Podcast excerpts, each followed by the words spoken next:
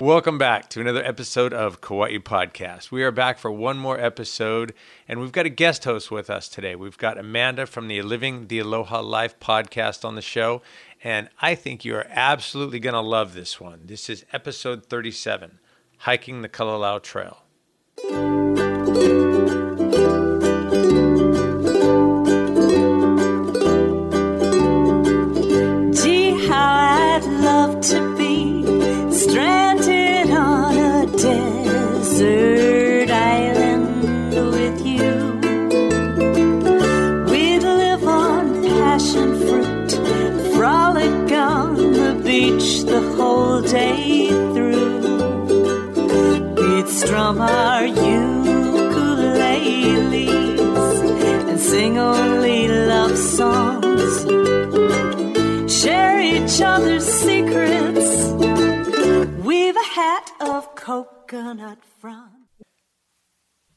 So we wrapped up the Kauai podcast series in the last episode. And you're sitting there going, Well, Ty, if we wrapped it up, what are you doing here now? I think that last episode was an excellent show. But as good as that episode was, as time went by, something just didn't feel right about ending this whole series on that note. I put a lot of heart and soul into this show, as did every single one of the guests that we had on along the way. And I just didn't think it was a perfect ending, and that bothered me. I felt like you listeners and our past guests and this island itself deserved more out of an ending. Now, in the last episode, we brought on Wade, my friend with the Living the Aloha Life podcast. And just to be totally clear, I thought that episode with Wade was awesome. He was great. And that show was great. It just wasn't the perfect way for this series to go out. If it was a movie script, I'd say there were story arcs that were left incomplete. So today we're going to bring on his co host, Amanda, and she's going to help me close those gaps that were eating away at me. A few weeks back, I saw that Amanda was training for an upcoming trip to Kauai to hike Kalalau, and suddenly everything fell into place. I knew instantly every reason why I hadn't been thrilled with how the show ended, and I knew how to fix it. And I knew I could not do it without her. So I reached out to her a couple days ago after she got back from her trip, and she agreed to come on. And I'm so happy that she agreed to do so for a number of reasons. First off, in the last episode, we interviewed Wade of the Living the Aloha Life podcast, but we never did get to interview his co host, Amanda. So this show will close that loop and give you guys a chance to meet both of the hosts of that podcast. More important than that, however, are reasons two and three. Reason number two is that I really love Hawaii and I really love this island. I hope that's come through in all of the past podcasts. But in both of the last episodes, I was not happy with moods that the people running the islands were making. The episode before last one, episode 35, that was recorded right after Kauai reopened the North Shore. It had been shut down for a long time due to heavy rains and landslides. And after opening, they started requiring paid reservations to get to Ke'e Beach, as well as they were charging for parking in Waimea Canyon and so forth. And I wasn't really happy about that. The last episode I had with Wade was recorded right in the middle of the COVID shutdown, which was kind of upsetting and stressful to everybody, both travelers and people living on the islands. And even before those two episodes, episode number 34, I thought was a really, really, really good episode, but it wasn't Kauai. We were talking about the big island on that. And before that, in episode 32, which I think was also a very, very incredibly good episode and well put together, that was the one where we were talking about GMOs and pesticide spraying. So it was talking about some bad things again caused by people happening on the island. So several of the last episodes, there was frustration surrounding things that people were doing to the islands. But I didn't want to go out like that, ending this series on a positive note that only showed love for the islands and love for Kauai, not disappointment at people running the islands or stress at particular situations surrounding the islands. Well, that meant a lot to me. So, Amanda's allowing me to come back and finish this series on a very positive, island focused, island loving topic. And number three, not doing the Kalalau Trail was a major hole in my Kauai podcast. This trail could easily be considered the most amazing hike on the island, and it's on many lists of most amazing hikes in the entire world. It's also on many lists of most dangerous hikes in the entire world, although I think although it's a very, very physically demanding hike, most of the danger really kicks in when you start dealing with weather while you're handling the hike, when the rains come in and the winds come in and so forth. The Na Pali coastline of Kauai is absolutely amazing. It consists of 17 miles of gorgeous coastline along the northwest coast of Kauai. It's one of the most beautiful places in the world with 4,000 foot cliffs that plunge straight down into the ocean.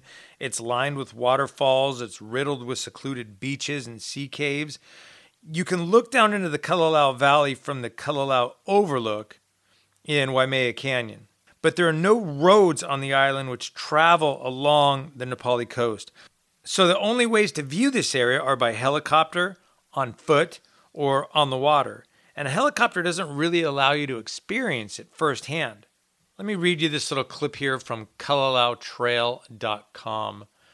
The Kalalau Trail is an 11 mile trail that leads from Ke'e Beach to Kalalau Beach along the Na Pali coast. The Kalalau Trail provides the only land access to this part of the rugged coast. The trail traverses five valleys before ending at Kalalau Beach. The 11 mile trail is graded, but almost never level as it crosses above towering sea cliffs and through lush valleys. The trail drops to sea level at the beaches of Hanakapiai and Kalalau. Camping is only allowed at Hanakoa or Kalalau and is not allowed anywhere else along the trail or at the trailhead. You can hike to Hanakapiai and up to Hanakapiai Falls as a day hike without a permit, although a reservation is required. Permits are required to hike past Hanakapiai even if you don't plan to camp. The authorized camping areas along the trail do not have tables or drinking water. Composting toilets are available at Hanakapiai, Hanakoa, and Kalalau. All camping areas are located on shaded terraces near streams.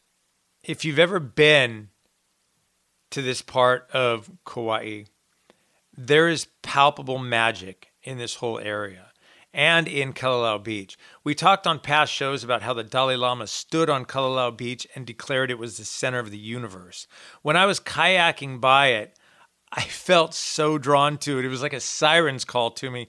I literally felt pulled to just paddle away from my group, go land on the beach, and walk up on it. and right next to Kalalau Beach sits Honopu Beach. It's right next door. It's only accessible by swimming from Kalalau if the ocean is very, very calm and if you are a very, very strong swimmer. Honopu Beach has a beautiful sea arch and it's been used as a setting in many, many movies. Back in episode 19, we actually hiked the first two miles of the Kalalau Trail to Hanakapiai Beach, and then we did the side trip up to Hanakapiai Falls. I actually put together a video of that hike, and you can find it on the website's YouTube tab. So go to kauaipodcast.com and there's a YouTube tab. You can see that video there. We also kayaked the Na Pali coast in episode 8, but we never did the Kalalau Trail itself. And not doing that, in my mind, left a major hole in this entire podcast series. I was actually planning on doing that show, but I was putting it off until after I'd done it myself so I could personally talk about it. But as we sit here today, I've kind of officially wrapped up the show and I never did do the hike. I haven't done it yet, I'll say. It's still on my bucket list. It's actually the only item on my bucket list that I have not checked off. But we never did a podcast about it until now. So when I found out Amanda was going to hike Kalalau last week, I really wanted to bring her on the show to talk about it. So I reached out to her. She said yes, and here we are. And I couldn't be happier. I really have to give Amanda massive thanks for coming on the show, for sharing her journey with us, and for allowing me to close so many holes in this podcast series. She's an absolutely amazing person, and I think you're really going to love her. So let's just get started and bring her on. Hey, how you doing, Amanda? Hey. Appreciate you coming on the show so much. I can't even put it into words, but uh, I, I really, really appreciate it. Of course, I'm so excited. I'm so excited to finally talk about Kalalau with somebody. you know, the funniest thing, I was thinking about this yesterday, actually. This is the first time we've ever spoken. And yet, on some level, because of podcasting, podcasting is so funny. I feel like I know you, and you probably feel the same way to a certain that's degree. So funny. Yeah, Ty, that's really funny. I do feel like I know you so much just from your Kauai podcast and all the years I did listen. The same thing, as long as I've been listening to you guys. When Wade and I talked about you in the last podcast, he was telling me that when you moved to Oahu, you went out and checked out all the islands first. But I wanted to kind of grill you on that. If you don't mind getting into that, talking about you for just a second before we hop into the trail. I'm curious. Sure. One thing I never figured out that I've always wanted to know is what was it that drew you to the islands? And then what drew you to Oahu? Why did you finally choose Oahu? It's actually it's really random. Moving to Hawaii had never been an idea in my head before, but one day it was probably like 2015 or 2016, I was at happy hour with one of my best friends after work, and she told me she read an article about Hawaii's educator shortage, and she suggested we should move to Hawaii for a couple years to work. And it was just a win. It was just an idea she had, but for some reason, it stuck in my head. And she obviously never moved here, but I couldn't get it out of my head. And I actually I have a cousin who lives here on Oahu. She's been here probably like 13 or 14 years now. So I decided to come visit her. And this was in 2017. That summer, I flew into Oahu. I stayed with her. I had booked the Jeep tour with Wade. That's how I met him. That's cool. And I know. So he took me around the island. We really hit it off. We stayed in close touch. He actually helped me move. He helped me find my apartment here. I also had done a lot of research and was looking into jobs before my vacation here. And I set up an informal interview and met my boss while I was on vacation here. I just met her, I don't even remember where, a coffee shop or something, and another colleague of mine who I work with today, she came along as well. And we just really hit it off. And I knew immediately I wanted to work for the school district because I'm a school psychologist and they wanted me. So this was about a year before I moved. I had it all set up already. um, job was lined up. And Oahu, honestly, it was just convenience. Uh, it's not my favorite island, um, but I knew I could get a job. I knew that I really liked the boss I was going to be working for. Wade was here. It just seemed like a good starter option for me to come to Oahu. I didn't think I would stay here forever, but I wanted to start here. Where did you move from? So I was in Philadelphia area on the East oh, Coast. Okay, okay. And that first time you went to Oahu when you met Wade, was that your first time ever going to Hawaii? It was, and that's why it was Oh, also crazy. crazy. It happened from a whim because one of my best friends said, "Hey, we should consider moving to Hawaii," and then I just couldn't get the idea out of my head. Mm. But I didn't want to just move here for a couple of years for work. Once I actually came here, I was like, "Oh my gosh, Hawaii! It stole my heart. It stole my Right. soul." I just knew I had to stay here. I had to be here. Mhm. and it just it was that pull. And you know a lot of people say that. You hear that all the time. Some people are just pulled in. And Right. i had that feeling. I did. It's a crazy story it doesn't even make sense in my head but i did it. It's interesting too because i struggle with a lot of anxiety but moving to hawaii is the one thing that like i just never felt anxious about i just planned it and i did it and i was never scared that pull that you said, the people that feel it feel it. And it's so funny, like you said, you struggle with anxiety. That pull tells you everything's going to be okay. There's like something about it. I can have a lot of anxiety at times too. Never when I'm on the islands. Never. right Never, no ever, i ever. totally agree So I eh, totally agree. It's funny because we're kind of jumping ahead. I was going to ask you what made you decide to do Kalalau, but it's the same thing that pull that pulls you to the island. certain people that feel that Kalalau Beach has that same pull. it just pulls you. You know, you have to be there. Yeah. You actually visited the four major islands, though? I did. I did it in one trip. I did about three weeks, maybe. And I spent some time on each island. My best friend flew in with me for, I think, two of the islands. And then she had to go back to work. And I did the last um, couple on my own. So it was a wonderful trip. I feel like it changed me and it just confirmed that I really wanted to move forward with the move. Um, Kauai is my favorite island. It always has been. Um, for me, though, as a school psychologist, I just working there, unfortunately, isn't really an option. They don't hire school psychologists, they hire clinical psychologists who work in schools, which is just a weird model. So, Kauai was never an option for me to move to, unfortunately. How much of a pay cut did you have to take going from Philadelphia to Oahu? Oh, it was terrible. I took a twenty thousand dollar pay cut. That's why I they no needed longer- teachers so bad. I know, and I no longer get summers off or like winter breaks or spring breaks off. I have to work. really? It's so weird. What do you um, What do you it's do?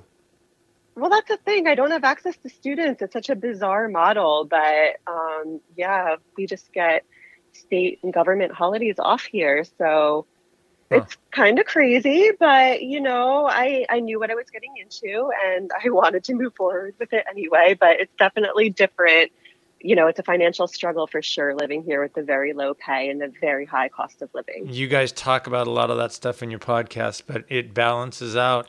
You don't get to walk Yeah. outside your door and be in Kauai anywhere else either. For sure. You've been to all four of the major islands then? Yes. Is it even possible for you to rank them? Yeah, I definitely could. I would say Kauai is my favorite. I would say Maui second, Oahu third, and Big Island would be fourth. Really? Okay, interesting. And not my order, but uh, we, we we agree on number one. So that Yeah, what's your order, Ty? I'm curious. I would say Kauai, obviously, hands down, is the one that, that is the best one to me. I like Oahu. It's really weird. I like Oahu for everything that makes it different. But I would probably have to go Big Island number two, Oahu three, and Maui four. Okay. So yeah, that's fair. actually, I would go Kahoolawe four. Maui would be below Lanai. I'm just playing around. Yeah, I Maui. I was talking to somebody the other day over here in Florida and saying I don't resonate with Florida for the same reason that I don't resonate with Maui. The people that like the beaches here in Florida, like Clearwater Beach, which is a half hour from where I live out here now, are the people that want to go to the beach, sit on the beach all day, and have a drink. Those, to me, in my head, those are the type of tourists that go to Maui that want to sit in a nice big resort, have some drinks by the pool, have the beach right there, and so forth. What I like so much about Kauai is those beaches where you walk down and you've got those trees that overhang you and give you shade and you're 20 feet from the crashing waves, you know? And Oh, yeah. I will say out here in Florida, we have none of that. There's none of those shade trees near the water. On the Gulf side of Florida here, there's no crashing waves. It's like a it's like a kiddie pool every time you go there. There's no waves at all. But um, I would also say the snorkeling isn't as nice as as um, Kauai or any of the Hawaiian Islands either. So I don't get the beach experience for me here doesn't bring me what I need. Whereas for some I people it you. does. And I think those people that resonate with the beaches here will all very much resonate with Maui. So for me, it's just the personal thing like that. So let's get back to Kauai real quick. Before this before this trip, how many times have you visited Kauai before? Uh, four times. This was my fifth trip. Oh, okay. So you've been there a few times. And Yeah. had you hiked any portion of the Kalalau Trail before? Like, had you done that first hike to Hanakapiai Beach or even up the trail past K8 to that first lookout? Had you done any of that before? I have not. This was my first time doing any of it. Oh, right on. I honestly had never been any further than Hanalei. really? Yeah, isn't that wow. crazy? It sure it starts becoming amazing when you pass Honolulu. So what made you want to hike Kalalau and actually what made you not just say I want to hike Kalalau? What made you say I'm doing it? Okay, so I think it became a bucket list item for me when I first did my first Na Pali coast boat tour. I did the raft one. What is it called? Zodiac? Yeah. uh-huh. Raft tour. Yeah, I did that um, that year. I was vacationing across all the islands, and I fell in love with the Na Pali coast. It pulled me in, and I was like, "Wow, you can hike this!" And I researched it, and I looked into it, and then that was all I needed. It became a bucket list item for me, and then I moved to Oahu, and I just did a lot of local hikes here on island. And this past summer, one of my friends reached out and said he wanted to hike Kalalau. And I was like, oh my gosh, that's all it took. I was in 100%. Unfortunately, it did not work out because he and his friends did not get permits, whereas I did for me and my friends. So we did not end up going together after all, but it got me to do Kalalau. I want to ask you about the permit getting process, but before I do that, I want to hopefully try to point some things out that I think might be confusing. So I'm going to say this real quick and then I'm going to let you talk about your permitting process. Feel free to interrupt me if I'm saying anything wrong here. But if you are driving, you've passed Hanalei, you're driving the North Shore of Kauai before you get to the end of the road there. Near the end of the road, the first park, the first beach that you pass is Haena Beach Park. That's where Haena Beach is. That's where the dry cave mm-hmm. is. It's not labeled on the map, but that's where Tunnels Beach is. Tunnels Beach is actually when you just Right. walk down Haena Beach to the right. And then you go past Haena Beach and you get to Ke'e Beach. Now, Ke'e Beach is the actual end of the road. That's the park where the beginning to the Kalalau Trail is. I think what confuses people is Haena Beach Park and Haena State Park are actually different parks that sit right next to each other. Haena That is confusing. yeah. Haena Yeah. Beach Park is a county park. Haena State Park does not have Haena Beach in it. It's got Ke'e Beach in it. So Haena State Park at the end of the road, where Ke'e Beach is, where the beginning to the Kalalau Trail is, if you're gonna go anywhere in Haena State Park to go to Ke'e Beach or even to hike to the first beginning of the Kalalau Trail to Hanakapiai Beach or Hanakapiai Falls, you need a reservation there, right? So you need either a day Yeah. use or a parking reservation.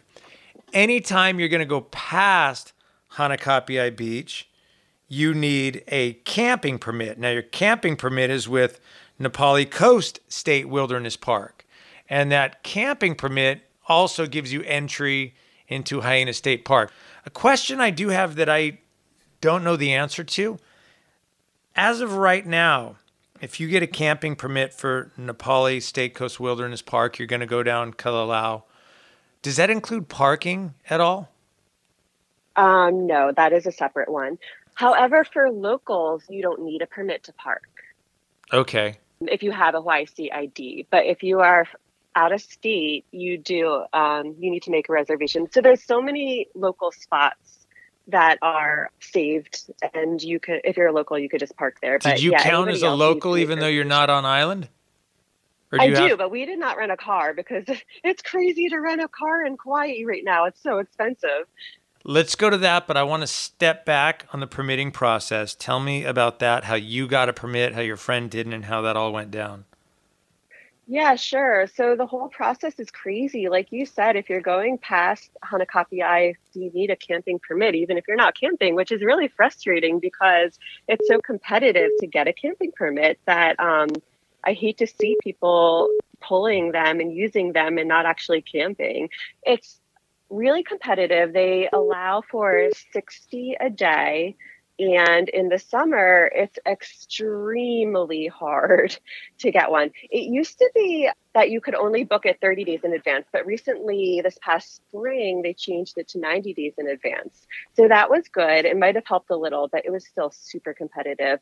You have to log on to the website a few minutes before midnight Hawaii Standard Time and have the form all filled out and ready to go. And as soon as the clock strikes midnight, you have to hit submit. And within 30 seconds, they are completely sold out. It is insanely competitive. That's they Um, do so- 60 a day, and that's how fast they sell out. Um, in the summer, yes. Now it's a little easier come fall, and I think it's a bit easier come winter because you know it's not as safe to hike in the winter. So yeah, the summer is really hard, and I don't even know how I got so lucky to get one. My friends did not, but my advice to anybody would be create that online account way ahead of time. Go in there, do a couple practice runs, get familiar with it, have it filled out before midnight press that submit button right at midnight on the dot. If you get an error message, which I did, it'll say these dates are already in somebody else's shopping cart. Just hit submit again anyway, and it worked. Are I you serious? Why. Like, wow. I'm serious. Okay. So if you were to go back and redo the whole form, it would probably be too late and you probably would have lost your chance. But I just hit submit again and it worked. So it's kind of like don't know. calling into a radio station, and you got to be caller number eight or something like that. If you Yes. if you get busy, call right back. So if it says if it's full, just hit submit again. And you got in. exactly. You got in, but your friend didn't. Now, let me ask you another question. Does it matter how many days? Like you went for two nights, Yes. right? Three days, two nights. My permit was actually for three nights, four days. We ended up having to cut it short because my friend lost her grandparent and had to fly to the mainland for a funeral. So we had to cut our trip short one day so she could fly out, which was better than canceling the trip. Yeah, so we were supposed to do a day longer. And yes, it does make a difference. I think if you were to only do one night, it would probably be much easier. Also, I've heard that the number in your group makes a difference. So I only had three in my group. My friends, I think they had four or five in their group, and that could have contributed to why they did not get the permit too. So it's been recommended to me that maybe every member in your group should try to get their own permit during summer months. You might have more success that way. Of course, it's also a risk if people don't get it, um, Right. and you wouldn't be together. But So It's there, hard. there was originally supposed to be like eight of you going then, and that's why there only ended Yeah. up being three. Huh. It was supposed to be a big group, and I ended up being a third wheel with my friends because there were a couple. oh well. The time I went to Kauai by myself, I went there for a few days by myself, and there's one thing about that island, that island keeps you company. So even if you feel like you're a third wheel, you never feel alone there, though, right? that is really true. I didn't mind being a third wheel; it was totally fine. So tell me your story of getting to Kauai. You said you didn't rent a car. So where Yeah. you stayed while you were there before and after the trail and how you got to the trailhead. Sure.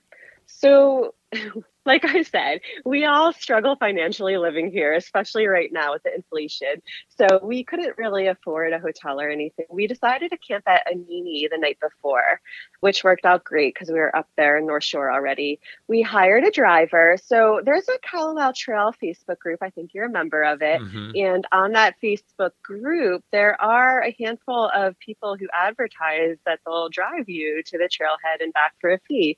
We looked into that and we ended up hiring one of them. It was actually like a full service thing. It was kind of amazing. They pick you up at the airport, they drive you to wherever you're staying, they provide you with fuel because you can't carry that on the plane. They drive you to the trailhead. They'll store a bag in the car for you while you're hiking. They pick you up at the trailhead. They drive you back to the airport. It really just gives you peace of mind. And it's a little expensive, but for us, that's what we wanted That's to a spend our heck of a money on. service. What'd they charge you guys for that? So I think it depends on the person, but this guy charged us like ninety dollars a person. So it was a lot, but it is, but it's still not. renting a it's- yeah, it's not bad. You're not renting a car. He's getting you to the trailhead. He's bringing you back. He's holding some stuff Yeah. for you. If he's done it a number of times, hopefully they're trustworthy and they have like a reputation Yes. for it. Now, you said you camped at Anini, and that's interesting because I have a question for you. So I was. I was talking about how Haena Beach is a county park. Now, as a county park, you should be able to camp there, but when I looked it up, it didn't have it listed. So, could you have camped at Haena Beach Park or not? I looked into it and I could not find any camping, unfortunately. I know because you know. used to be able to, at least before they closed down the North Shore, you could. So, you chose Anini because it was the closest park that you could find camping. Yeah, so we got permits for Anini, um, which was very easy to get permits for that one. Mm-hmm. But Right. yeah, I was disappointed about that too. I don't think they allow the camping there anymore. Okay. Anini Beach is one of my favorite beaches in the world. Oh my gosh, it was stunning. That's my kind of style where you could just like sit under a tree and read a book and be right near the water and you're not going to sunburn yourself silly. I, uh, I, I, I absolutely love it there. So the Kalalau Trail, you know, you're not going to do any more of a strenuous up and down trail. So packing light is kind of a must. So tell me like what you packed that you thought was super important, what your pack weighed, any things you thought this is a must pack or anything you in hindsight you went, oh, I wish I hadn't packed this. Oh, Ty, this question makes me laugh. This was my first backpacking trip ever.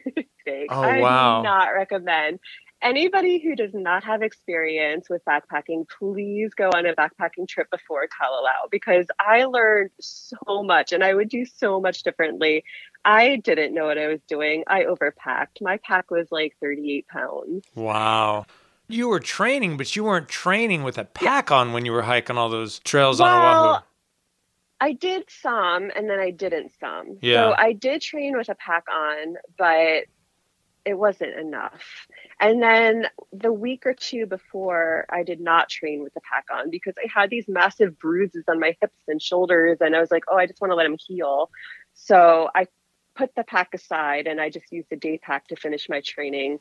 I would have done all of that really differently. I would have done a real backpacking trip to really get a feel for it and to really understand how much stuff I do not need to bring on a backpacking trip. Like toiletries, for example. You don't really need toiletries. Um, maybe just like, you know, a couple small things, but I brought way too much. And less clothes. You can wash your clothes. You don't really need to bring a lot of clothes.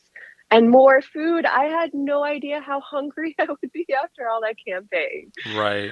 Uh, and then I would strongly recommend camp shoes. I was thinking in my head, I'll be camping on the beach. I don't really need to bring more shoes. They're bulky to take up space. No, bring a pair of camp shoes, whether it's slippers or sandals or whatever they may be. Um, it's not all beach, and my feet got so cut up. Ugh. What do you think about as far as bringing a tent to Kalalau, ground padding, sleeping bag, heavy stuff like that? I hear people that are like, I'm going to bring a, a netting and I'm bringing a, a hammock, you know, because they want to go light. But it, Yeah. then if it's raining, you want to be covered in something too. So, what was your feel on that having done it?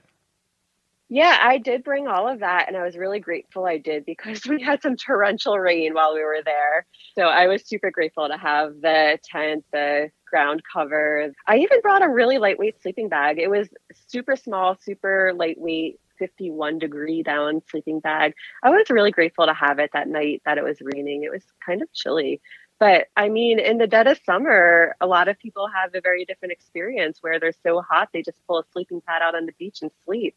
It really just depends. But I was grateful to have a sleep system because I think if I didn't have that and I wasn't able to sleep, I would have been really miserable, I think I agree with you on that. I want to be comfortable when I'm sleeping.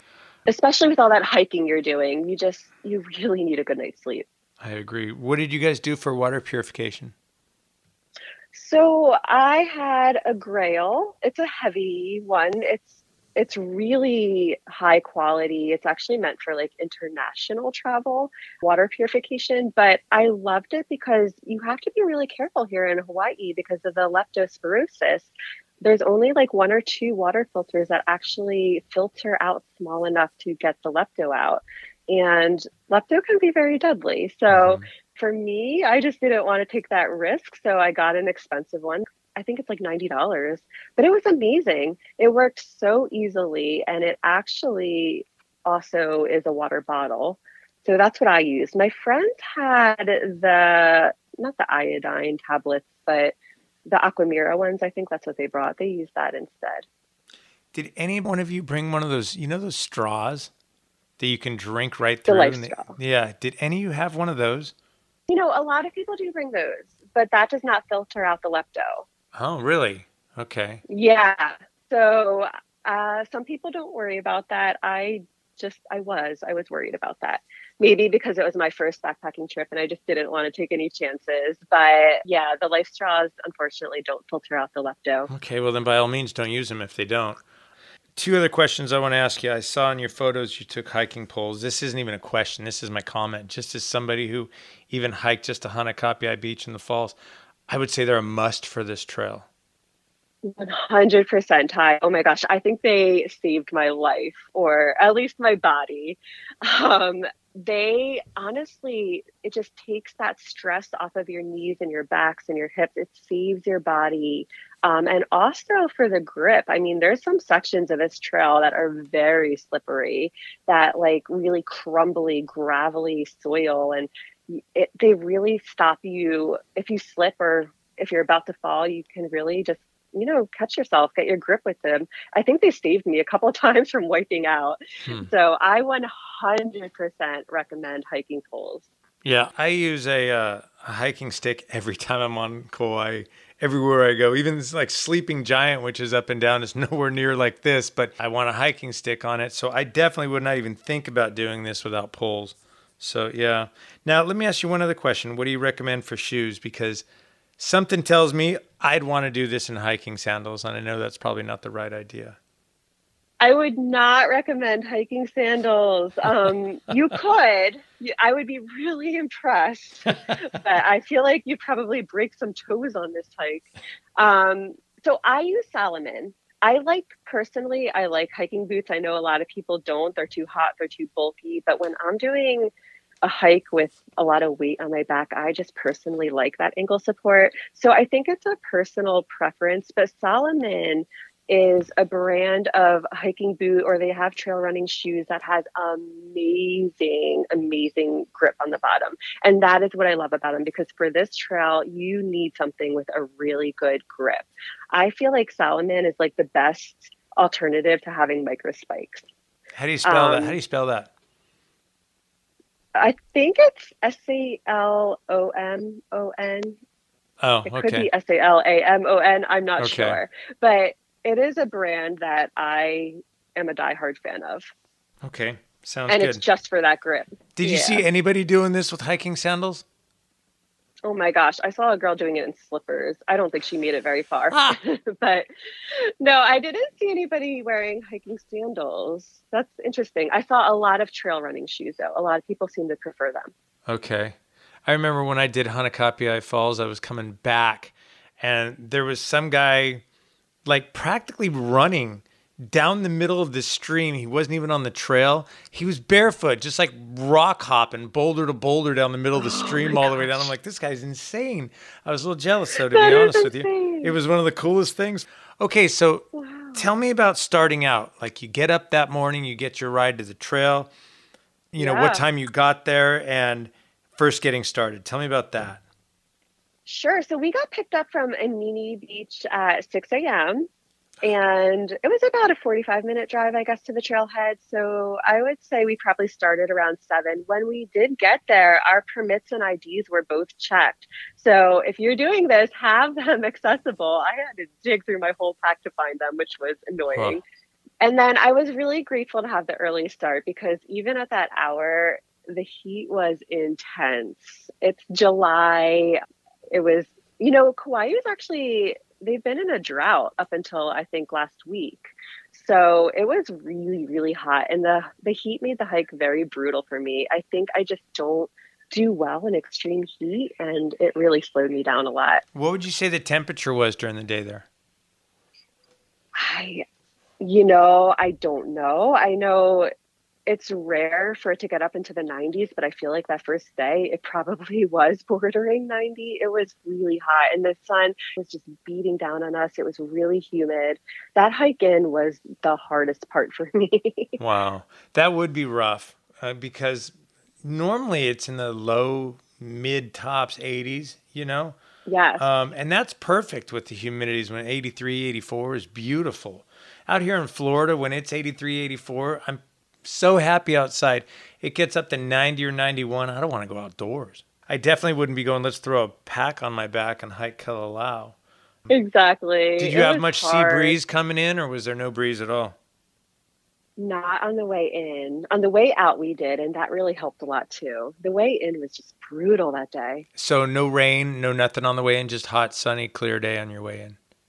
You got it. Okay. you first start that trail. So you're at you're at Ke'e Beach there and you first start the trail. What were your thoughts right off the bat? Because that trail, it's like you're walking up a dry riverbed, right? Oh my gosh. So at first, when I was first starting the hike, I was so excited. I can't believe I'm really doing Kalalau. I'm really here. and I was so excited. It felt surreal. Yeah. And then we got started and I died. uh, um, the, like I said, the heat was just so much. But yeah, those first few miles are intense on the mm-hmm. way in. The elevation gain right there, it's a lot you know, in the heat, it just slows you down. You have the pack on your back. It, it's probably the hardest thing I've ever done in my life. And I do a lot of hiking, but it was okay. We just took it slow. We stopped for a quick break every hour, whether we felt like we needed it or not. My friend just made us do it. And I think it was a great idea just to pull that pack off, have a quick snack, drink, and we got through it. But yeah, it was it was intense. Oh, and then a couple hours in, we got this amazing photo of the Na Pali. It was like a peak of the Na Pali coast with a beautiful rainbow. I and saw I it. Like that was that, amazing. Yeah, it almost that motivated like us. Yeah, that yeah, that was, was pretty so beautiful. Yeah, when you first start climbing up, when you first start, like right out of the parking lot there. It's like something out of Indiana Jones. You're going up this. It's not even like a trail. It's like you're stepping, like I said, up a dry riverbed, and and it's up, up, up, up, up, and your body I think your body has to get in tune. Like your cardio is like it's like going from nothing to you're just going and your body I think it almost takes to like half mile lookout, which is beautiful where you can look down at Ke'e beach and then you get to turn, you can see all the way down the Na Pali coast. It yeah. almost till you get to that spot, till your body kind of starts, at least for me, working itself out. Would you agree? Oh, totally. Yeah. It just, it's so painful in the beginning and then yeah. you kind of get in the zone eventually. That's so true. So you go up, up, up, up, up forever and then it kind of flattens out for a bit and then it starts yeah. going down, down, down. And where it's going down on the other side for, before you get to that first uh, valley at Hanakapiai Beach, you're lucky it was mm-hmm. dry mm-hmm. because if it's wet there, if it's raining, it's like a slip and slide going down the other side of that. I mean, it's you see. I can only imagine. Yeah. Yeah, I was going down it. It just rained when I did Hanakapiai Falls that time, and we're walking down the backside, and you see these footprints where the heel planted, and then you know you could see where the foot slid like a foot and a half. yeah, it's it's oh, pretty slippery going down that way. Now, since it wasn't raining when you first got to Hanakapiai Beach and crossed the river there, you didn't have an issue with that river crossing, right? Yeah, it was totally fine. On the way there, all the river crossings were easy. It was a different story later on, but we'll get to that later. Okay. Now, I, we should mention if we're at Hanakapiai Beach here, to tell everybody yeah. stay out of the water at Hanakapiai Beach. It's probably the most dangerous. Well, it is the most dangerous beach in all of Kauai, and it might be one of the most dangerous beaches in, in Hawaii, right there. The the rip tides and the shore break there is is no joke. So if you get to Hanakapiai Beach, whether you're doing Kalalau Trail or just to there, and you're hot and stay out of the water. That's not the place to go in yeah, the water. for sure. It is extremely scary. Even in the summer, it was still really rough looking. I would not have gone in. There's no way. But oh my gosh, that beach is gorgeous. That was my first time seeing it and I loved it. We actually stopped there on the hike out because we were ahead of schedule and we spent a couple hours and it was just beautiful. If you're standing on the trail looking out at the water at Hanakapiai Beach, there's that like cave area off to the left. Is that that's where you guys went and took some pictures at, right? Yeah, we were having a blast over there. Yeah, I never went there when I went to Hanakapiai Beach. And so Oh, you have to go back. I know. Now, I have some questions to ask you. Sure. After you pass Hanakapiai Beach, I've heard that that's one of the worst sections of the Kalalau Trail because I've heard the climb after that is just wicked. You've already come up, up, up, and then down, down, down to the valley there where the beach is at. I've heard that climb from Hanakapiai yeah. Beach is one of the worst. Would you agree with that? Yes, especially in the heat. The whole trail is like a roller coaster in terms of elevation. It is. It's up and down, up and down, but there's a few climbs that are really brutal, and that is one of them. I don't know how familiar everybody is with Oahu and some of the hikes over here, but we have a hike called the Koko Crater Tramway Stairs. And have you heard of that one, Ty? No, I haven't. Okay. So it's an old tramway from World War II, and now it's just turned into like a park with a hike. You can hike up the tramway. Not the haiku is stairs, though. We're talking something totally different, right? Totally different. Yeah, yes. okay. Um, and this one is much, much shorter than haiku stairs, but the Mhm. elevation gain is very significant. I feel like that hike was taken out and placed into this section of Kalalau Trail. it is intense hiking up that part. After you leave the beach there, when you're hiking up, does the trail still maintain itself as far as like it's maintained, or does it get like a lot rougher, like a lot more grown in, a lot harder to traverse? Yeah, Does it get a lot a lot rougher. Yeah.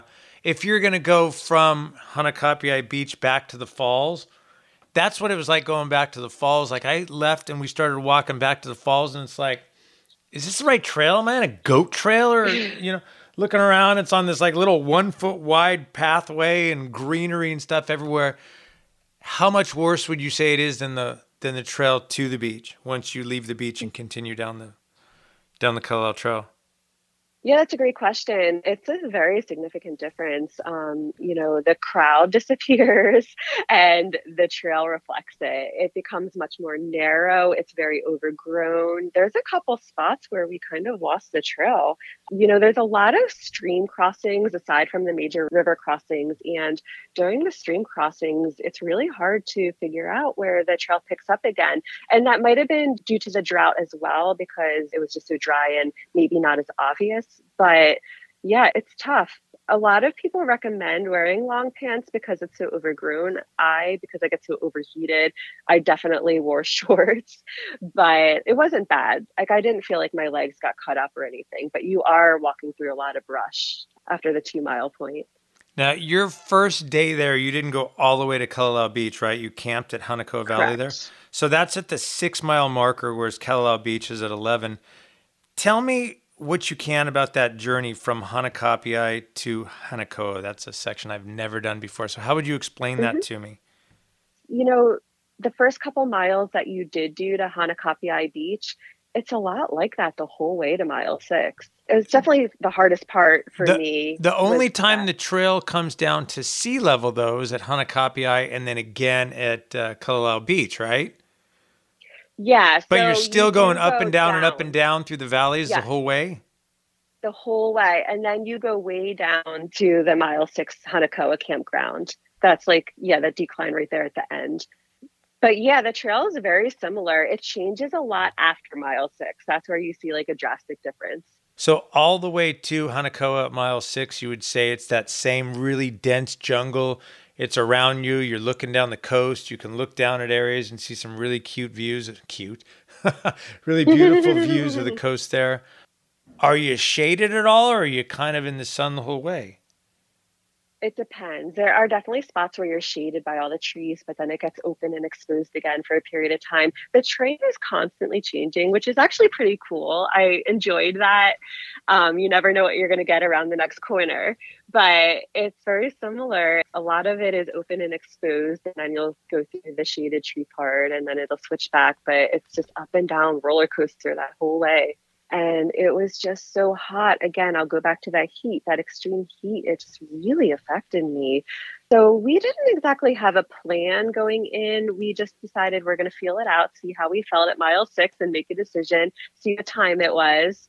And timing wise we could have gone all the way to kalalau but we were just exhausted and we were just kind of done. So we decided to camp at hanakoa So there's three river crossings on the way to Kalalau Beach. There's the one at Hanakapiai Beach, there's one at Hanakoa, and then there's one right before you get to Kalalau. The one I always hear that gives a lot of people the problems is when it's raining and the river swells up at Hanakapiai. I don't know if maybe that's just because more people traverse that area. I know you went mm. here during a drought, but if what you saw of Hanakoa Does it look like it could be equally dangerous with Hanakapiai if the rains picked up there? Yeah, so interestingly, we had no problems with Hanakapiai, but we did have problems on the way out with Hanakoa. Hmm. Um, I didn't get to that part yet, but we had torrential rain the whole last night before we left, and the Hanakoa River was raging when we were trying to cross it.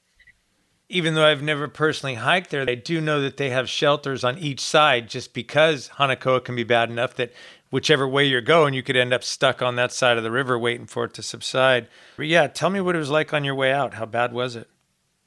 Yeah, well, let me start by just talking about the campground because I wanted to say Hanakoa Campground, it's honestly really underrated. It's beautiful. I know everybody just wants to get to Kalalau Beach and camp there, and I totally get it.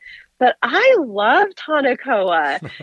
okay, so when you first get there, it's not so nice. You have the smelly bathrooms, but like you said, there's another camp set up over across from the river, and that part is gorgeous. There's a stunning waterfall right there and you can set up your camp and it's beautiful and it's cool. Um, we i know a lot of people complain about mosquitoes. We really didn't have any. So maybe just because it's summer i don't know. But we loved it. So then on our way back hanakoa was kind of raging because we had i would say probably about 15 16 hours of torrential rain nonstop wow. so it got kind of bad and we were nervous. So Hanakoa River has a log. It's like a fallen tree that crosses a river. It's there intentionally. So people, I think if the river is high or if it is raging, you can walk across the log. But my friends and I were really nervous to do that with our heavy packs on our backs. Yeah. And luckily, these two guys came across at the same time and they needed to get across as well. And they were just like fearless, amazing hikers and they helped us. They took our packs across for us and met us on the other side so we could just focus on getting across this log without falling. And honestly, I'm not sure we would have attempted it without them because the river was high, it was raging, it was scary at that point in time. It was like all of these rapids and waterfalls. It was just a completely different river than it had been on the way in. I was saying in the setup for this show here how Kalalau is always one of the top 10 hikes in the world as far as the most beautiful hikes. It's listed on the list of top 10 adventures. It's also always listed on the list of top 10 most dangerous trails in the world.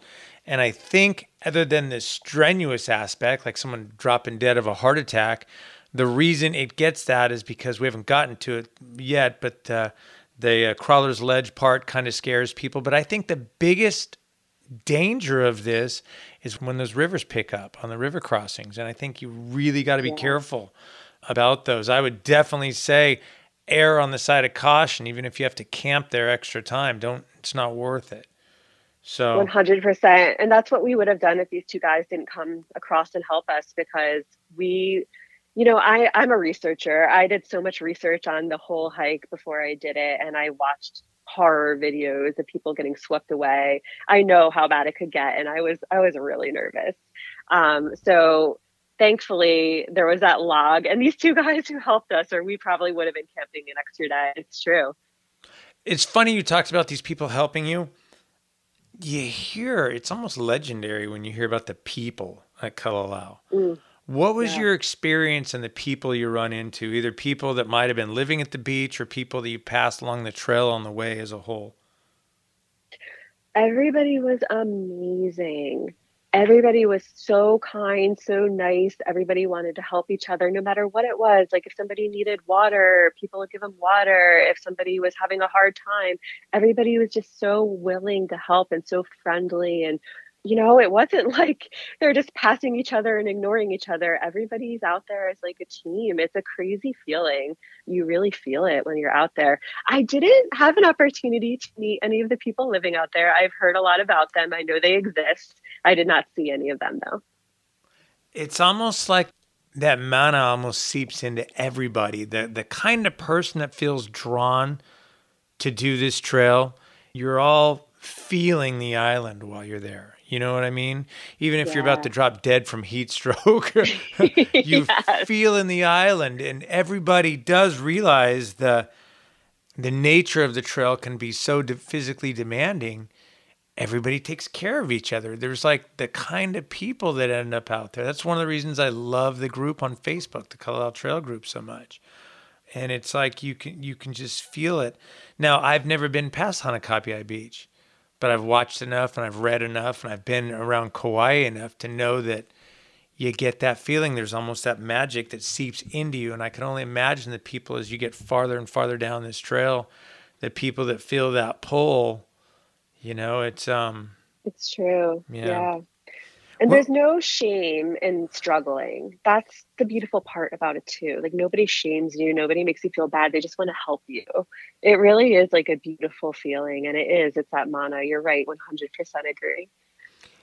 did you take the side trip up to hanakoa falls it's like a half mile up So that was interesting because when we were at Hanakoa, again, we camped across the river from the bathrooms.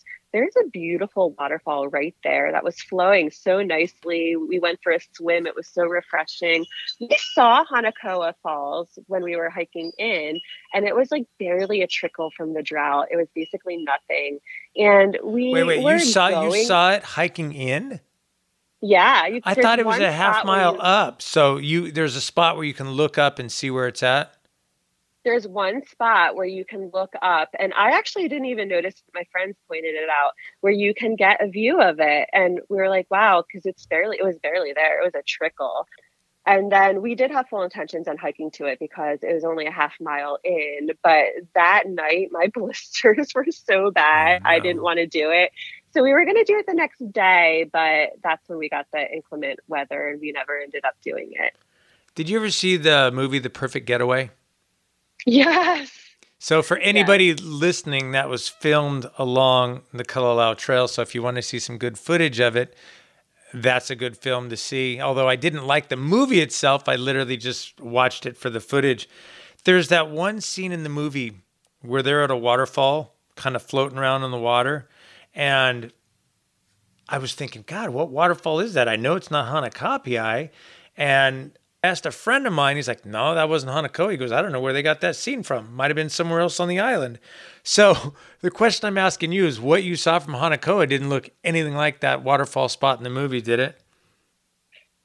I would have to watch the movie again to be honest with you. I can't remember, but I don't think so. I actually heard that a lot of that movie was not filmed on Kalalau Trail. But So, but you I can tell know. you can tell the part that was, even if part of it wasn't. I'd have to take another look. I can't remember to be honest, but it probably wasn't, is my guess. I'll tell you my favorite movie I never get enough watching. You ever watch Six Days, Seven Nights? Oh yeah. I've probably watched that movie 25 times. I have to watch it all the time. Okay. Oh gosh. So the next morning, you wake up. Um, it's probably a good idea that you stayed at Hanakoa if you were so beat up and tired and exhausted because you don't want to go through Crawler's Ledge when you're that beat up and tired and your legs are all stumbling. Crawler's Ledge is at seven miles. Hanakoa is at six. So it seems like you pretty much started right out into Crawler's Ledge. Explain that to anyone listening as if they've never heard of Crawler's Ledge before. Tell them what that area of the trail is like.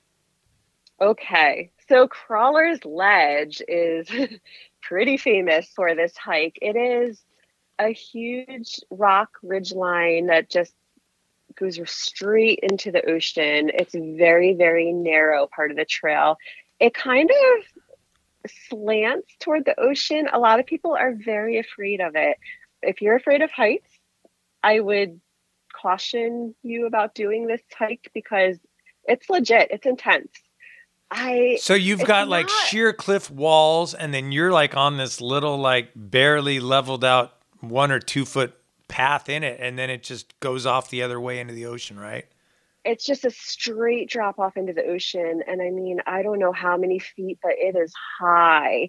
And you're walking on a path that's about in some areas it's a foot wide. In some areas it's like two feet wide like you said it kind of changes. It's rock so i don't know. I mean to me that was like one of the easier parts of the hike though because i don't really have that fear of heights and I do a lot of ridge hiking on Oahu, and I've done much scarier ones.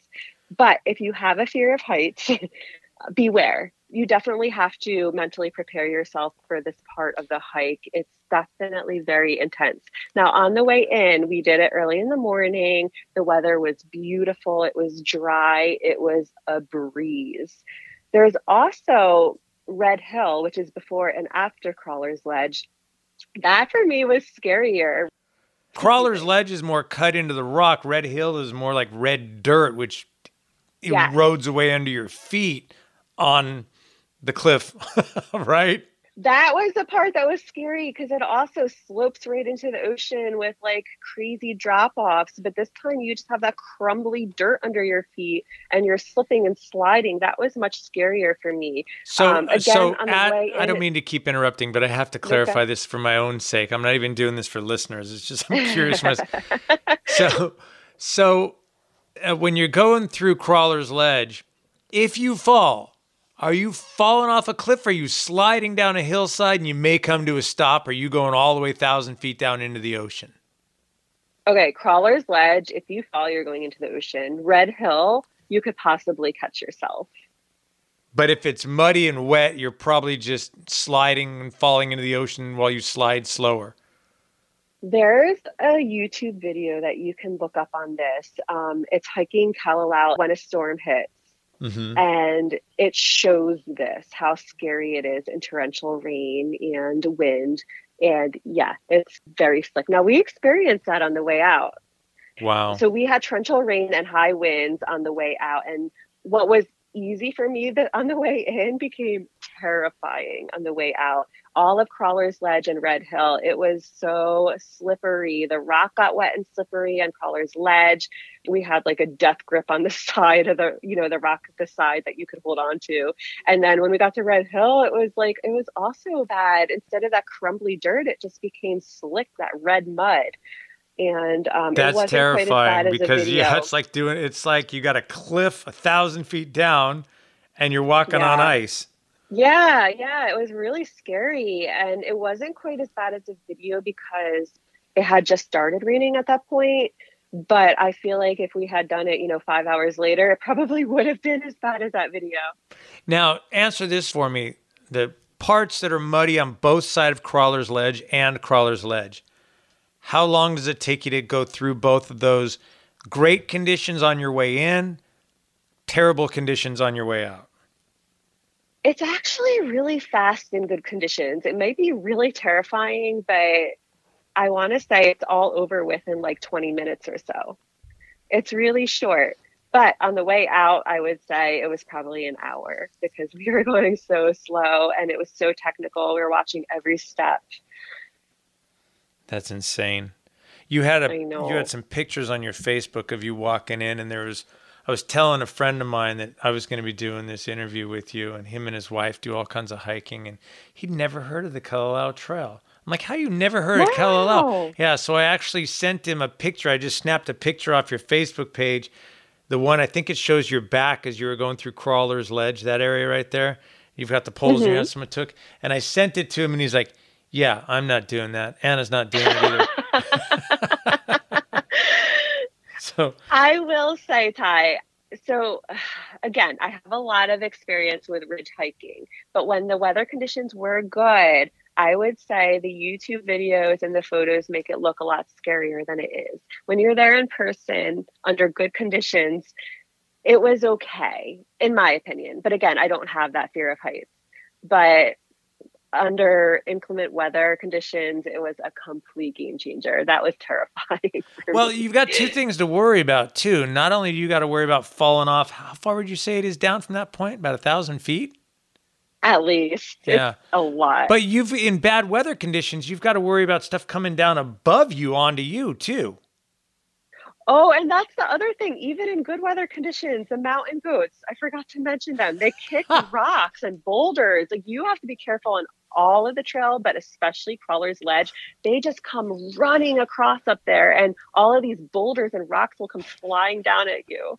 I wonder if anybody's ever been knocked off the cliff by a goat, like in the in the history of of Kauai. That would be crazy. Okay, so Oh. we're going through Crawler's Ledge. On the way there, you pass it. You can see the beach in the distance. hmm What's that feeling arriving at Kalalau Beach like? Oh my gosh. Well, first of all, when you get that first peak of Kalalau Beach, it just gives you that motivation, that push to finish. And when you, get first see it, how far are you still from it? it's a little deceiving. You see it and you feel like you're so much closer than you are, but you probably still have a few more miles when you can see it. Because there's actually, you could see the two beaches at one point. Oh, really? Um, yeah, you can see both of them. And it's really cool. I wish I got a picture of that actually. I wish you did too. And- I'd love to see that. Yeah.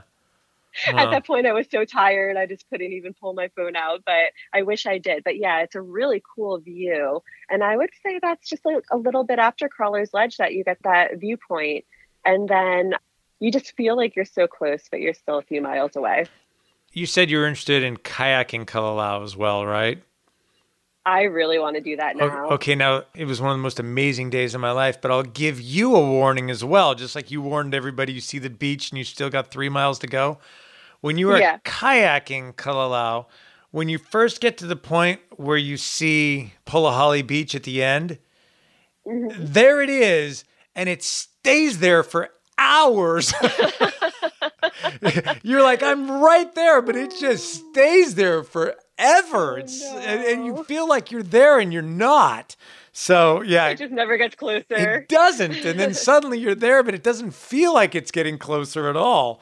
It's like you feel like, okay, I'm gonna do the sprint, and you're hours later, you're still going. Good to know. Yeah. Yeah. So you get there. So yeah, then you get to that final river crossing at Kalalau. And that was totally fine too, by the way, because we had good weather, no issues there. And then you get there, you get to Kalalau Beach, and it is just like pure magic. It's such a spiritual and magical place and journey. And when you finally reach your destination, I don't know how to put it into words, Ty. It's just pure magic when you finally see it. It really is that special. I just, words don't do it justice. It's a lot bigger than I realized. There's a lot of different areas to camp. You can camp anywhere from like that last river crossing all the way to the waterfall on the other side. And the waterfall is beautiful too. And the beach, it's just so stunning with that cliff line view. The Na Pali coast, I the sand is so white, it's so fine. The whole view, it's just so raw and untouched. It's beautiful, but it also has the all of the trees and the shade, and it's just the best of everything. It's it's beautiful. It's it's perfection. How many people were there? Um, we didn't actually see a ton of people, but they must have been all out for the day, maybe hiking the valley or something. We did see a bunch of tents. We probably saw, I don't know, maybe like 20 tents, but they're all very spread out. It doesn't feel crowded. You don't feel like, you know, you can find your own area and it could be so private. Now, when we got there, again, we were still having that extreme heat at that point in time. And the beach, the sand on the beach was so hot that the beach was completely secluded. It was empty. Nobody was on the beach because the sand was too hot, which made for amazing pictures. Like it just looked Amazing pictures of you in your hiking boots because those are the only shoes you brought. I love that you noticed. Yeah. no, I just I I just guessed at it right now is what I just did. Yeah. But now I gotta go back and look. Walk in bare feet. It was so funny. So we're like, okay, we're just gonna wear our hiking boots on the beach, and we did. yes, That's another funny. reason to bring camp shoes. Yes. That is so funny. Where did you camp at there? Okay, so I should back up and tell you that we did not end up camping there because we had to cut our trip a day short. So, for this reason, I am 100% determined to go back into it again. Um, but because my friend had the funeral and she had a flight to catch, we cut a day off of our trip. We ended up just leaving our campsite set up at Hanakoa and we took our day packs and we just did a day's trip to Kalalau Beach. So we ended up and then going back that night. So we did 10 miles in one day that day. In hindsight, are you glad you didn't have your pack with you when you were going back? Yeah, it was nice to not have the pack. That made a huge difference. I was really looking forward to camping at Kalalau. Right. So um, I was very disappointed. But also, you know, I wanted to do what we needed to do to make sure my friend caught her flight, and she just didn't want to take the risk of having to do the whole 11 miles back and then possibly missing her flight if we were running into any trouble. Did you know this was going to be the case before you even started on the trip, or did she get a call? It was the day before we flew to Kauai that she got the call, and we had to make a decision. So, yeah. Initially, I guess we were kind of hoping we would have done the full 11 miles the first day and Kanta Kalalau, but that didn't happen. So, you know, we had to improvise. Just clarifying what was going to be my next question about the call thing. You have no phone reception at all, all the way down the coast there, right? They haven't added any towers since I was. None. Even where you get dropped off the parking lot, there's no cell reception there either, Mhm. which is why you have to schedule your rides in advance and hopefully stick to your plan to get picked up. So, how much time did you spend at Kalalau Beach? I'm assuming you didn't hike up to Big Pool or anything up in the valley if you went back that day. No, we didn't get to do any of that, unfortunately, which again was a huge disappointment. But it is what it is. And we spent the whole day at the beach, though. It was nice. We didn't head back until, well, we, you know, we didn't want to get back at dark. So we left.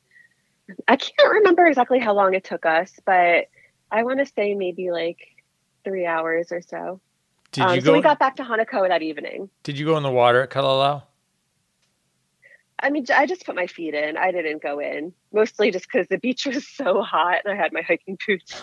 So I took them off. I put my feet in, but I didn't go for a full swim though. So you don't know about the conditions in the water there, though.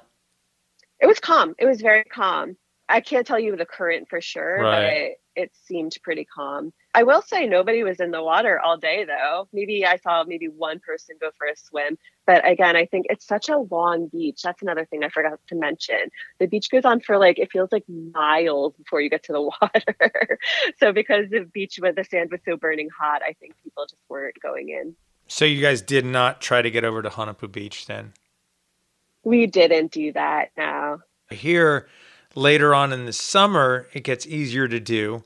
But then I Yeah. also hear you got to be very careful because, and it's the same way when you kayak, the current goes that way down the coast. So you're swimming against the currents coming back. So I heard that the water has to be dead calm, and it's even better if you have flippers with you on the way That back. That makes a lot of sense. But I could tell you there's no way I'm carrying flippers out there. right, right. Totally. Extra weight totally. to my pack. Oh my gosh. Yeah. No, but I mean, I didn't see anybody going out there. I feel like if you were going to do it, this is the perfect time of year to give it a try. Of course, you know, being safe. I'm not the strongest swimmer, to be honest. I don't know if I would have felt comfortable trying it. I'm kind of not either. We have a lot of things in common. Yeah. I when I uh, went to Hanauma Bay with my friends on Oahu, there they're they're the ones that go out there by the mouth, and I'm the one that stays on the inside. You know, I barely go over the reef. Yeah, that's me too. Yeah, exactly. So I'm not that guy. So you left Kalalau the same day you got there. What time Yeah. did you get back to Hanakoa? Was it dark? We got no, it wasn't dark yet. We left a few hours, um, just extra cushion time in case. But the hike back was um, actually it wasn't good. That's when the inclement weather started. Mm-hmm. That's when we had to cross back Crawler's Ledge in the horrible rain and wind, and it took us longer than we expected. But we still got back by like 6:30, 6:45, so it wasn't dark yet. We were really grateful we had our camp set up already because it was pouring out and it was miserable at that point in time. And then the next day you got up and you finished. You went back to Ke'e after that, or back to Yeah. Haena State Park. When you get done with this trip, are you just so exhausted, or what's what are your emotions when you get back to Ke'e Beach? Oh my gosh. Exhausted but accomplished. It's a mixed, weird feeling. Like you're so exhausted but so relieved. And it feels so good to know you did it. It Mhm. is just such an accomplishment. For some reason, the hike out is just way easier than the hike in. And we made so much better time. And even with the heat, because it did clear up that day and it got hot again, but we maybe it's less elevation gain. I guess that's what it is going out. Um, and we made great time. So we stopped at Hanakapiai Beach, like I said earlier, and we spent a few hours there and we just had the time of our lives at that beach before we finished it. And then from Hanakapiai Beach to the end, those last two miles were so brutal, even though they're not really that hard going that direction, just because you're so close yet so far and your body's so tired. That up from Hanakapiai Beach when you're coming back, it's it's like okay, we're going back up again. so it's true. There was a lot of there was a lot more elevation gain than I realized going that direction, but then the last mile is like straight down decline, so that helped. My friend Carol and I were talking when her and my other friend Dave went over to Hanakapiai Beach, and she was pointing out that she goes, when you're coming back from Hanakapiai Beach, she goes, you can't really stop. She goes, it's really steep, and you're going up, up, up, yeah. and you can't stop because there's these like red ants all over the place. And it's funny. She tells me that story, and then I did Hanakapiai like years after she did. And same thing. I can't say it's the same thing right now, but yeah, when I'm walking back up, I'm like, this is what Carol was talking about. You stop and there's red ants crawling on your feet. So it's like once you start walking, you just got to keep going when you're going up that section of trail there. Let me tell you, the red ants, the whole entire way we had them, the whole entire trail, that never stops. They're crazy. Every time you stop to take a little break and you sit on a rock, you see the red ants everywhere. They're all over your pack, all over your body. You make sure you have all of your food in tight, sealed Ziploc bags um, because those ants get everywhere. They're crazy. They're like turning it into a forced march on you. I know. So, let me ask you a couple of questions here. Now, the Sierra Club rates the Kalalau Trail a nine out of their difficulty of one to 10. And when I was looking at your stuff online, I saw that it kicked your butt. Um, yep. Hiking to Hanakapiai actually kicked mine. Not just the first two miles, I thought, well, this is going to be you know, somewhat easy. But once I left the beach and went back to the falls, it's just like crossing the river back and forth and back and forth and stepping over roots and wondering where the trail is. It's like mentally and physically draining. And the only thing that keeps you going is the mana of it. You know what I mean? The the magic of the moment. So what I wanted to ask you, having done all the way to Kalalau and back, what advice would you give people on getting in shape to go or what kind of shape do you need to be in before you decide this is something I'm going to do? Yeah, that's a great way to put it. The mana does pull you and it gives you that motivation to finish, but you do want to be in shape. You want to train for this. You need to be in better than average shape, I would say. It's intense. I mean, I hike a lot. I love hiking. And I thought I was in really good shape. I've done really hard hikes here on Oahu, but I was not in shape for this hike. It kicked my butt. It is like a nine out of 10. It truly is. And so much of it is that roller coaster up and down, the elevation gain. It just never ends the whole time. And it's so steep at times. You have that heat you have to deal with.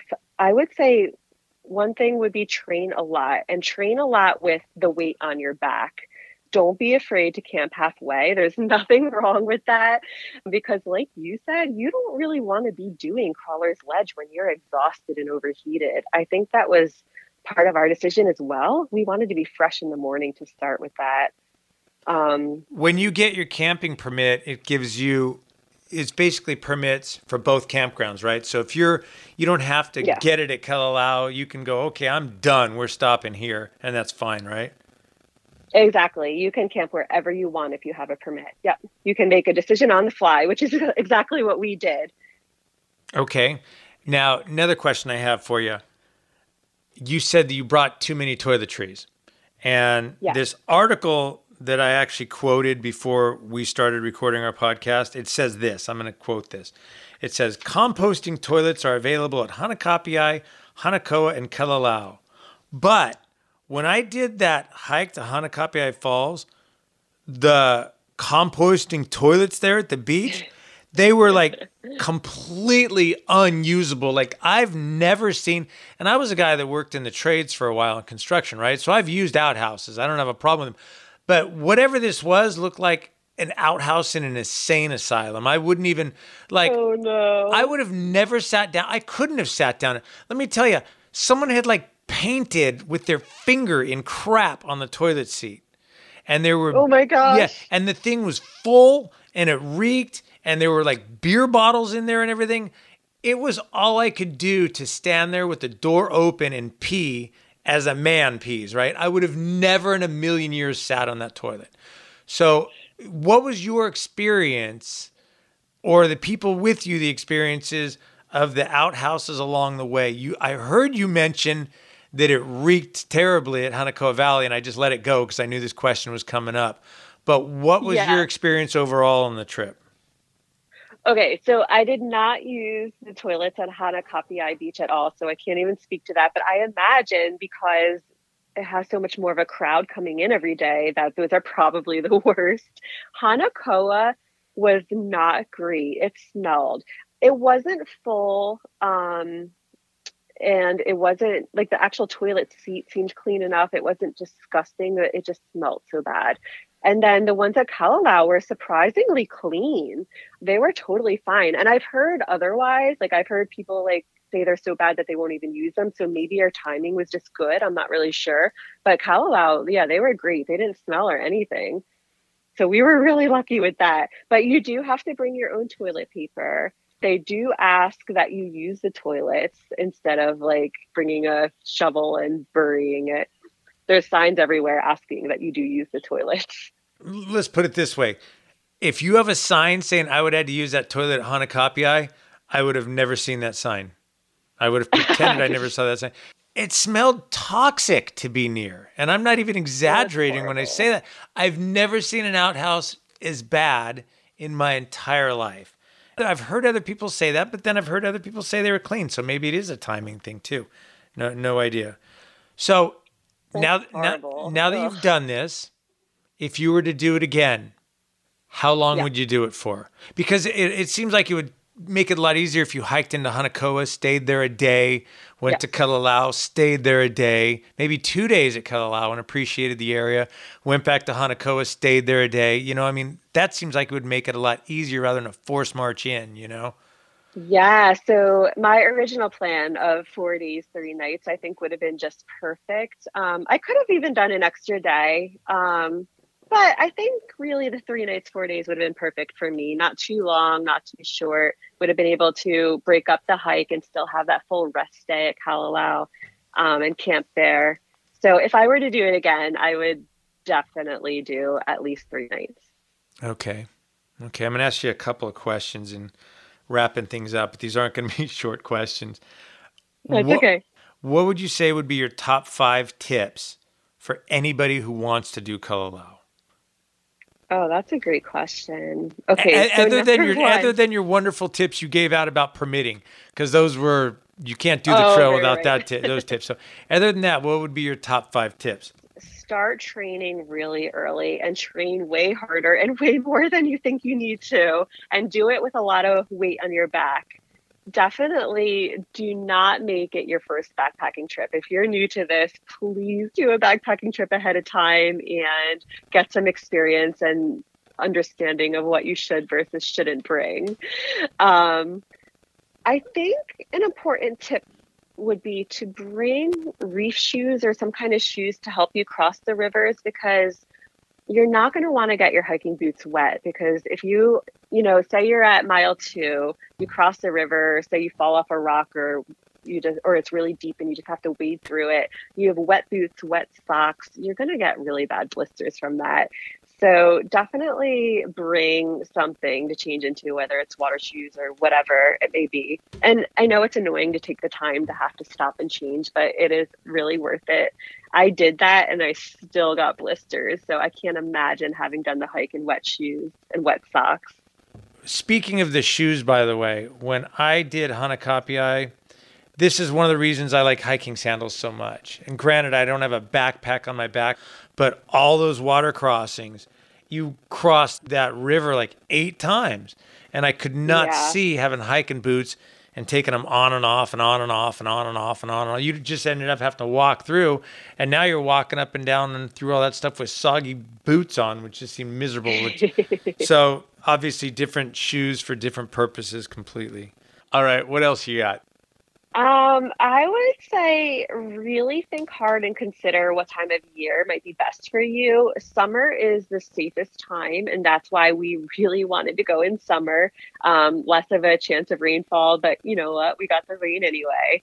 But if I were to do it again, I don't think I would do summer because the heat was just too extreme for me. I don't do well in heat, and I know that about myself. And so, if I were to get permits again, I think I would probably do September, October time because it's still before rainy season, but it's not going to be the extreme heat that we're having right now. Okay. Um, so that would be a tip for just to consider. I would say also bring extra food. I did not realize how hungry I would be.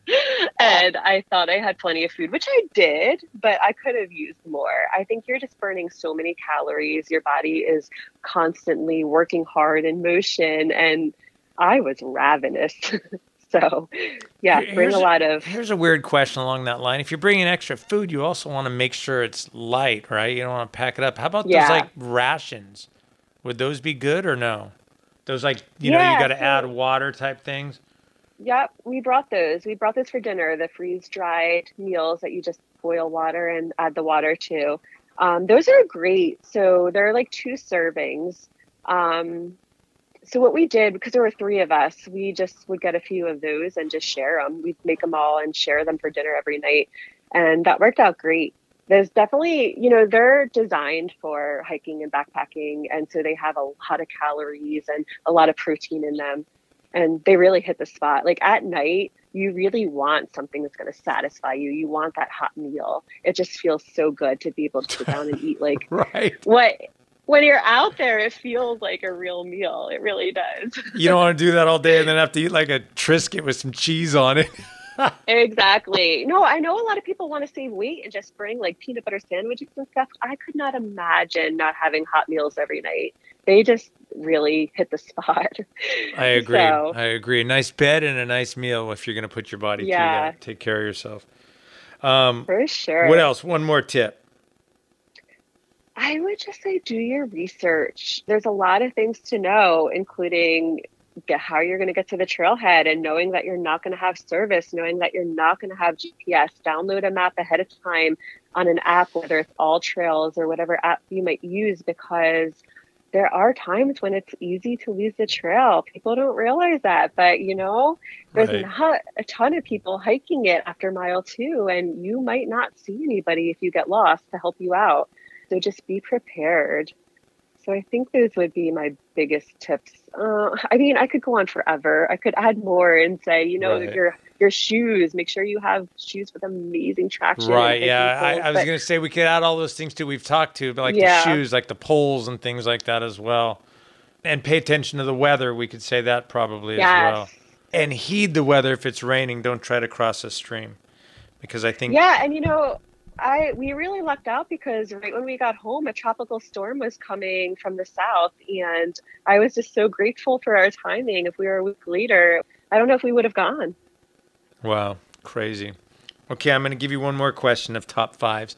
Your top five memories that you took from the trip.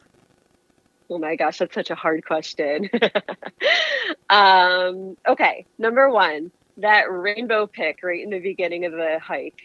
That we got, I think the hike started out so intense, so much harder than we expected and realized. And then we saw that rainbow and it just rejuvenated us. And I will remember that feeling forever, just like staring at that rainbow over the Na Pali coast. That was a Um, massive rainbow, and it was a full rain. It was like no joke. It was huge. It was beautiful. Yeah. It was so spectacular. And then number two, now this is not a good memory, but it's a memory, and that would be Crawler's Ledge in inclement weather. I will never forget that. It honestly, it feels so surreal looking back and thinking about it. Like we were just, you know, you kind of transition to that survival mode and you're just going, but you're just living in the moment and you're going and you're doing what you need to do. But looking back on it, it was really scary. Number three for me would be that first look at Kalalau Beach. Like, I mean, when we actually got there, that first feeling when we stepped foot on Okay, Kalalau so Beach. stepping not not the first glimpse of the trail, the first time you actually stepped on Kalalau Beach, that feeling of accomplishment and and being there and taking it all in, huh? and just not being able to believe we really made it. We were really here. And just knowing, like, you know, it was a bucket list item of mine for years and I did it. And that was just so huge to me. That feeling, yeah. But also, I mean, getting the peak of it from the trail, that was special too. But I don't think that would make my top five just because it just dragged on for so much longer after that first peak.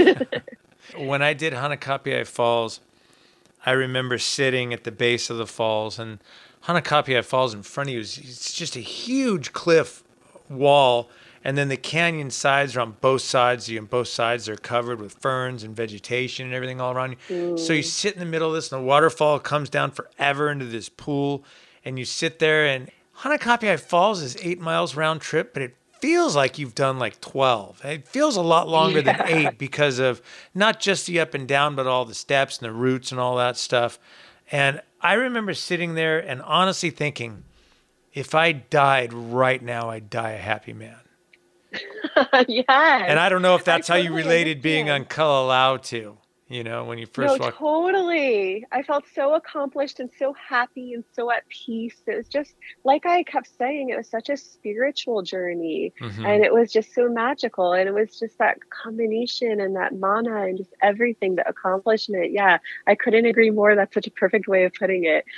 If I died right there, I would have been happy. Mhm.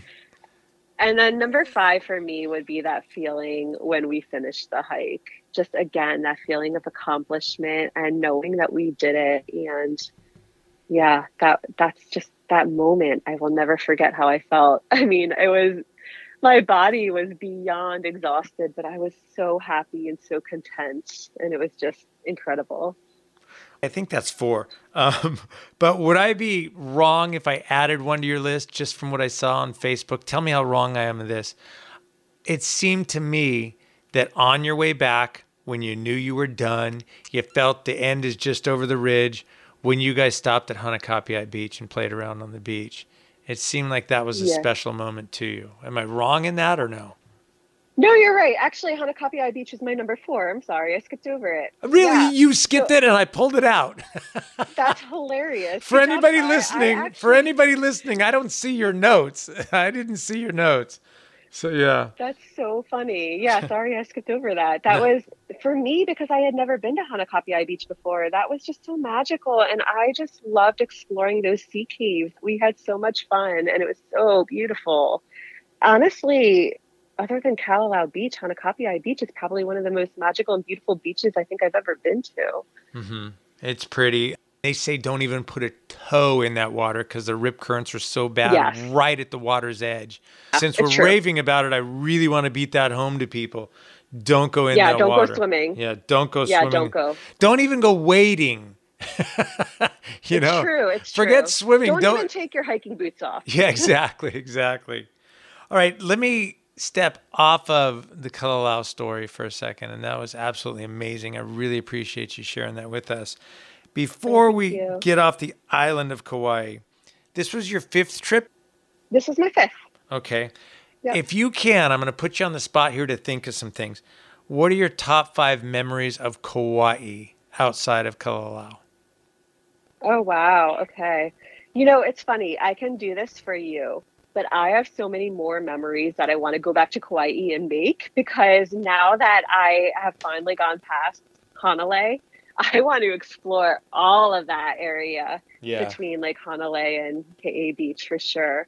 Um, but anyway, out of what I have done, I would say my first most magical memory of Kauai would be when I did the Na Pali Coast raft tour, because that is what made me realize how special the Na Pali coast was, and that where I really felt that pull. And that's when I decided that Kalalau Trail was going to be a bucket list item for me, and I would do it one day. When you did the Zodiac, were the conditions okay? Did they go in and out of the caves? Oh yes, and it was so cool to go in those uh, sea caves, and one of them had that waterfall flowing, and oh, Mhm. that was just so so incredible. The first time I ever did a boat trip down Kalalau, there was actually somebody walking across Crawler's Ledge at the time that you could see it. Did you see anybody up on the trail when you first did it? Oh my gosh, that I think I did. I think that's when I first asked, like, what is that? And that's when I learned about the hike. Yeah, mm-hmm. yeah, that's true. I remember It's so two things from my boat trip. One was seeing somebody go across Crawler's Ledge, and two was Honopu Beach, seeing a couple naked people running up through the arch. Was- You know, that's funny. Just to backtrack for a second, I didn't mention that because it is so spiritual to them. A lot of people do hike Kalalau naked. Now, I've read that. naked on the trail, not at the beach. Naked hiking down the trail. So I've read that people do all of it. It just depends. But we did see one girl hiking topless, but we didn't see anybody hiking naked. That But was on the, the heat. beach, Uh, it could have been. It could have been. But on the beach, especially, I've read that a lot of people like to just spend their time naked there. And I did not see any of that. We actually saw a bunch of families with kids and full clothing. So that wasn't my experience, but I have read about that. okay. All right, getting back on track. Yeah. So, number two, I would say the first time I hiked Queen's Bath, I've hiked that quite a few times, but the first time I did it, I think I was just so blown away by like the beauty. And I know that's also a dangerous hike. Never turn your back to the ocean or the waves or anything, but just so special for me doing that um, the first time. Did you go in Queen's Bath the first time, or did you just hike to it? I did go in. Yeah, it was summertime. It was very calm Mhm. and it seemed pretty safe. So I did go in and it was really cool. Okay. Number three, I would say the first time I saw Waimea Canyon, probably. Yeah. That's just really special too. Gosh, the colors. I think there was like a little waterfall I saw. Just, yeah, really special. Okay. Number four would be the first time I ever saw Hanalei Bay. It was just so special and it just took my breath away. And I, I don't know. I don't know what it was about Hanalei Bay, but it pulled me in. And because of that, I feel like it's just always going to be a special place to me. It is really magical, huh? When you go down into Honolulu Bay, especially if you've lived your whole life in, like you in Philadelphia or in the mainland United States here and so forth, where you're just used to big cities and stuff, you go into the, it's like this little village that's almost feels like it's a hundred years back in time and it's got all the beauty. But yet you don't feel like you're gonna get like shot at by a cartel and with machine guns in the back of a truck. You know, you know, you feel safe That's down in it there. is. Yeah, it, it's, it's just raw. a wonderful place.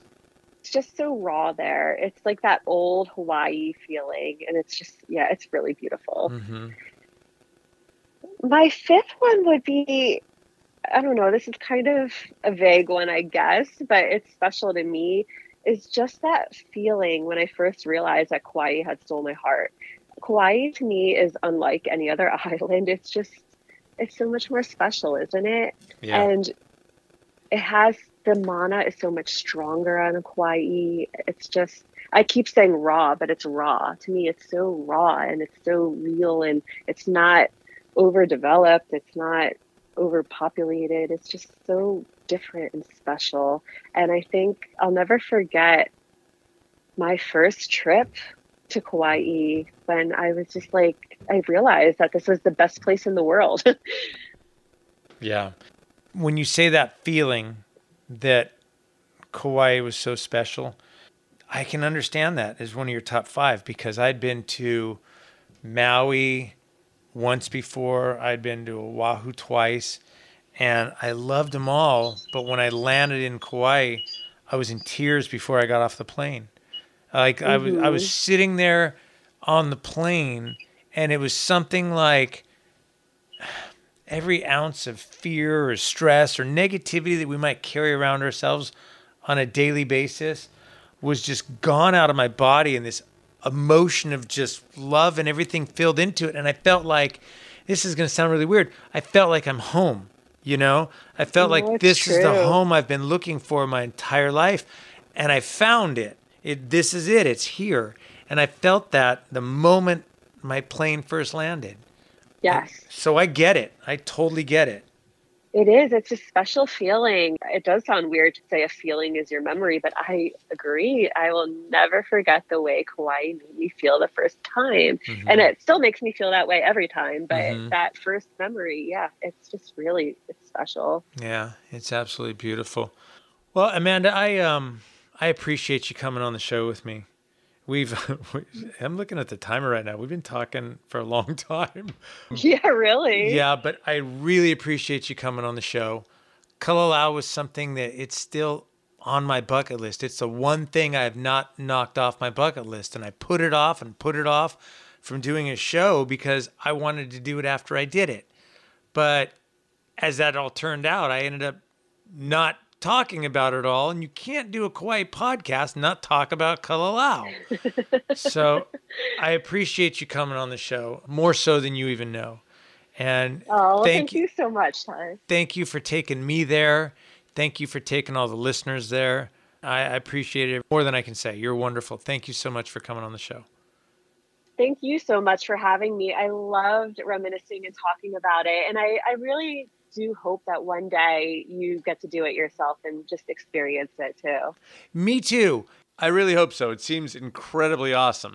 Anyway, I will be listening to you and Wade on your Living the Aloha Life podcast. And uh, Thank you. I thank you for coming on to mine and sharing the trip with me. Thank you very much. of course, I loved it. Thank you. Awesome. Have a good day. You too. So that was awesome. Thank you again, Amanda, for coming on the show.